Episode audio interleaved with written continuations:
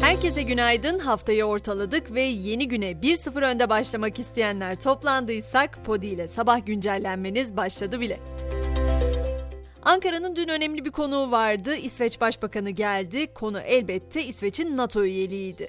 Cumhurbaşkanı Erdoğan NATO'nun açık kapı politikasını desteklediğini söyledi ve İsveç kendi güvenliği için NATO üyeliği istiyor. Biz de güvenlik kaygılarımızı gideren bir İsveç görmek istiyoruz dedi. İsveç Başbakanı da Türkiye'ye verdikleri tüm taahhütleri yerine getireceklerini belirtti.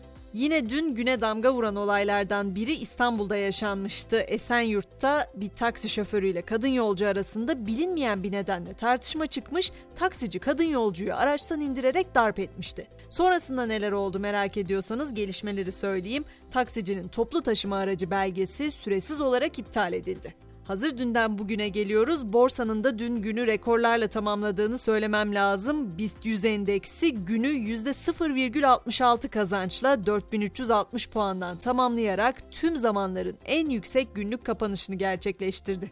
Bir de baharat krizimiz var maalesef. Singapur Türkiye'den ihraç edilen bir baharat markasında kanserojen madde tespit edildiğini duyurmuştu. Bunun üzerine firmaya ait paketlerin toplatılması kararı alındı.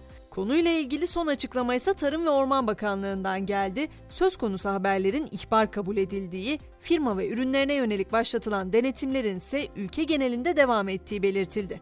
Artık biraz ülke sınırlarından uzaklaşalım, soluğu Amerika'da alalım çünkü orada ünlü loto Powerball'da rekor ikramiyenin kazananı belli oldu.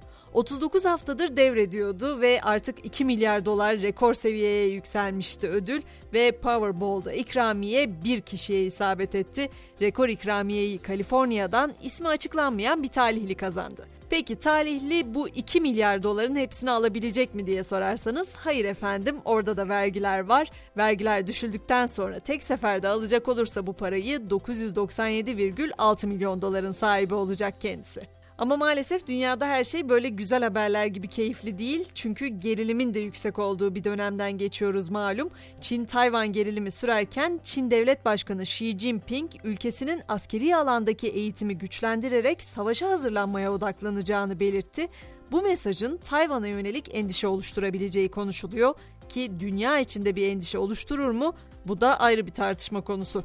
Avrupa'ya bakacak olursak orada da yüksek enflasyon ve enerji krizi biliyorsunuz hat safhada. Bu sefer haber Avusturya'dan orada eğitim sektörü çalışanları bir gösteri düzenledi. Başkent Viyana'da düzenlenen o gösteride çok sayıda eğitim sektörü çalışanı maaşlarına %15 zam yapılmasını ve çalışma koşullarının iyileştirilmesini istedi. İspanya'da ise sosyal medyadan yapılan sahte içerikli bir paylaşıma ilk kez hapis cezası verildi.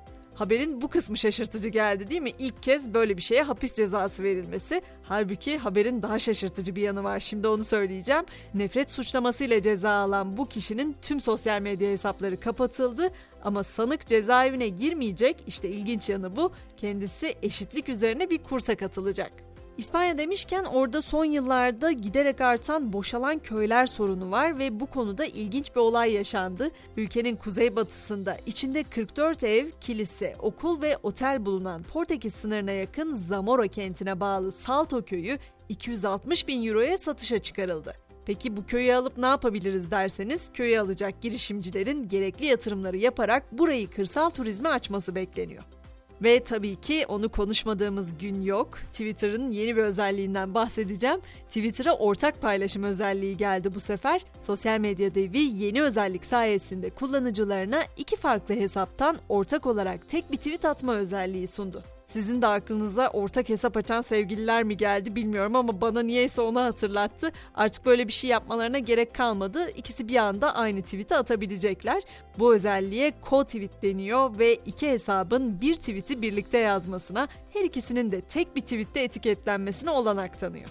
Müzik dünyasında ise Rihanna'nın yükselişini konuşmamız lazım. Rihanna Lift Me Up şarkısıyla Billboard listesinde 2 numaraya yükseldi ve adeta zirveyi zorluyor. Barbadoslu şarkıcıya Black Panther Wakanda Forever filmi için söylediği şarkısıyla şimdiden en iyi orijinal şarkı dalında Oscar adayı gözüyle bakılıyor.